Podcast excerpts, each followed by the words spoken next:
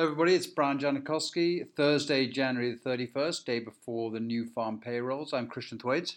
I'm Emily Taken-Verts, and let's get started with this week's market chat. Christian, so this week we had uh, a meeting of the M- uh, FMOC, and um, you know everyone was eagerly awaiting uh, this meeting because they wanted to see what the Fed's comments were in terms of, of potential rate raises this year. Now we had some um, kind of accommodating language from the Fed, um, the key word being patience. Um, and so, what does the Fed's comments and that their outlook mean for equity markets and also bond markets? Yeah, I think that was the key word, and we'd had some uh, forward information on this because we had a number of speeches, including from a usually very hawkish member of the be- of the Fed, Esther George from Kansas, a few weeks ago, who was saying that it may be time for the Fed to stop, halt, uh, and and review where they are in the in, in, the tightening cycle. So, no one was really expecting any changes um, to to to to the to the rate increase to, to the rates, you know, an increase.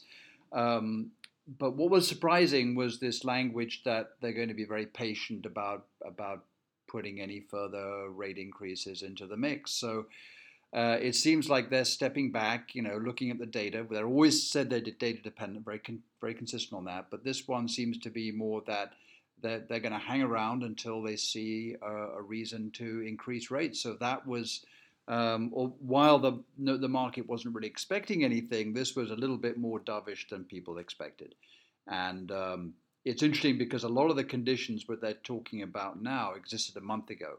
Uh, still, we've got the trade problem. Still had the you know, just just finished the government shutdown, but it was going on a month ago. You know, economic numbers, some of the headline numbers rolling over a little bit. All of those are the same as they were uh, a month ago, but they're a month older. So I think um, I, I think the, you know with the with the Fed putting in that language, it was sort of off to the races. And the stock market was was was very strong the last couple of days, uh, and the bond market rallied as well. Though the bond market's been very strong over the last uh, month or two, particularly Treasuries. So I think this is a a, a good position for equities um, and, and bonds to be in. Um, we also are in the midst of earnings season at the moment, and it's kind of been a bit a, a bit of a mixed bag in terms of beating expectations or missing. Um, some of the, the companies that are more exposed to China and international markets uh, have, have come with some misses, but but also we've had some some beats as well. So, what is kind of your overall view of earnings um, and uh, and kind of how that affects our outlook for 2019 in the economy? Yeah, well, generally the earnings are have been fine. I mean, there is this sort of ongoing strategy of companies signaling what the right earnings level and guidance is to put out on the street. And then if those aren't quite right, the whisper gets round that they're not, you know, they're a little bit high, a little bit low, usually if they're too low, and they kind of get adjusted back in. No one really wants a big, a big earnings surprise to the upside or downside. So what we've generally seen is, uh, is you know, we've had the Caterpillars and Nvidias have talked about the slowdown in China. That's certainly affected them more than people thought they would. But then there were good guidance and and numbers from Boeing, which surprisingly, um, given its China exposure, uh, IBM, Microsoft was up a little bit, Facebook was up a little bit. Uh, you know, there's some of the big bellwether stocks uh, after the banks reported had done slightly better.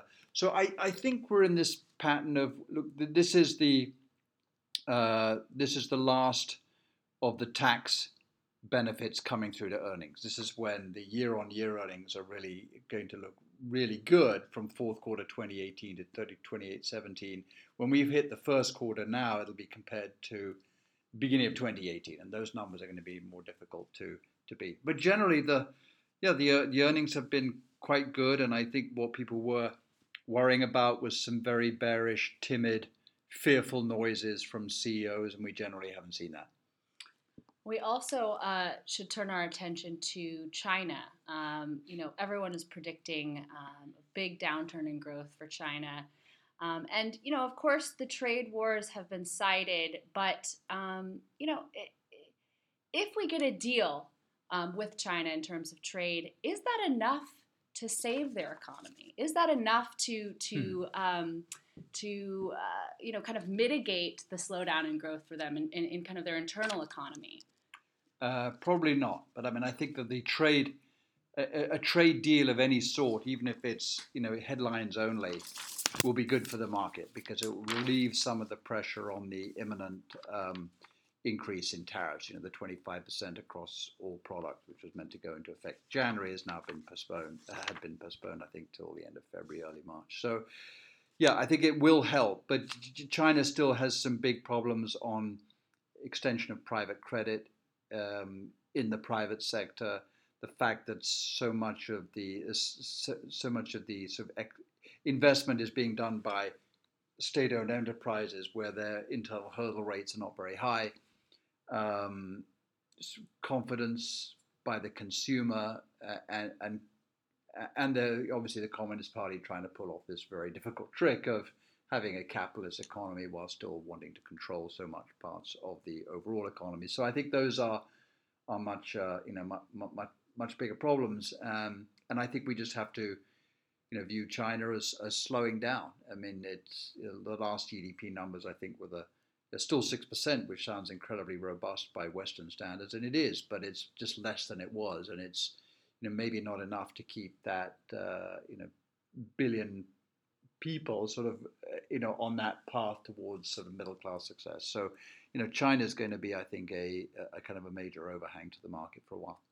In this hyper globalized world, there are countries a lot more dependent on China than us. Uh, for example, let's say Germany or some of the other European economies. Um, what will, if we do see um, a, um, a downturn in growth in China, what will that mean for those economies? Well, it'll be inevitable slowing. We've already seen it in France and Germany and uh, and even Italy. Uh, Italy's gone into technical recession actually, uh, with the GDP down two quarters in a row the German auto sector took a heck of a battering last year. Now, some of that was trade talks, but also some of that was new EU emission regulations, which were not very, very well communicated and kind of left uh, the the car industry a little bit, uh, you know, behind and and caught unawares. But no, there'll be a, slowing down in China is going to be bad for some of the export sectors in those countries you mentioned, but also some of its neighbors as well what do you see, um, or do you see a different? Because we saw we saw a, a, kind of a big downturn um, or a deterioration in sentiment um, mm. early this year. So you know, outlook for profits, outlook for capex. Um, you know, sentiment is often referred to as soft data. Do you see that deterioration in sentiment um, being backed up by the hard, the real data? Uh, that's a really good question. Um, so far, it's somewhat limited. The hard data has been in industrial production, so we know we can say, see that when that number comes from the Fed, so it wasn't affected by the shutdown. But that's that's been a little bit softer. And uh, actually, today, Thursday, we saw the Chicago PMI. Uh, now, why do we care about Chicago? Well, we care about Chicago because uh, Boeing is headquartered there. They moved their headquarters, I don't know, a decade or so ago from Seattle. So if there's a slowdown in Boeing orders, uh, it's going to show up in the Chicago PMI, and it did. That number fell a lot. So uh, that's uh, you know companies saying they're seeing orders uh, decline, not that they expect orders to decline. They're actually seeing it. So we we've seen that, and also in the hard data, we've seen, as we've talked about for some months now, the uh, the housing you know rollover, and it kind of it pick the words carefully here because it's not a collapse, it's not a bear market, it's not negative growth, it's just that it's rolling over from its prior uh, peaks. And, and we've seen that in new construction, uh, pending mortgages, pending home sales, completed home sales, new home sales, total home sales. All those are sort of different parcels of the of, of the housing economy, and they've all kind of rolled over quite uh, quite a bit. So really now we're just you know, looking at see what happens on the services side, retail sales, uh, you know, wages, uh, unemployment numbers will continue to be good. So, um, yeah, so yeah, I, I think uh, some of the harder numbers are, are, are coming through. Although, you know, this is not necessarily going to be a, a complete rollover and weakness. I mean, some ways we, what we're thinking about is we're used to we had big growth last year, close to three percent. This year it could be two percent. Uh, but that's not, you know, that's not enough to tip us into into recession. It's it, it's it's a weakening from the rate of growth that it was, and I think that's really the track we're on. Great. Well, thank you very much, Christian. Thanks to you for listening. Please join us next week. Thank you very much, everybody. And here's the disclosure. Please note the discussion of our investment investment strategy, including our research investment purpose, represents our investment investment strategy data's commentary, subject change without notice.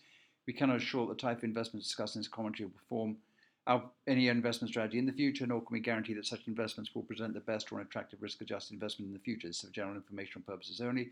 References to an individual security should not be construed as a recommendation to buy or sell securities. Securities mentioned in this commentary are only several successful and unsuccessful investments us do not represent all the securities we have purchased uh, and sold or recommended. Although we deem reliable sources of statistical and other information referred to in this commentary, we cannot guarantee the accuracy or completeness of any statements or numerical data. Past performance is no indication of future results.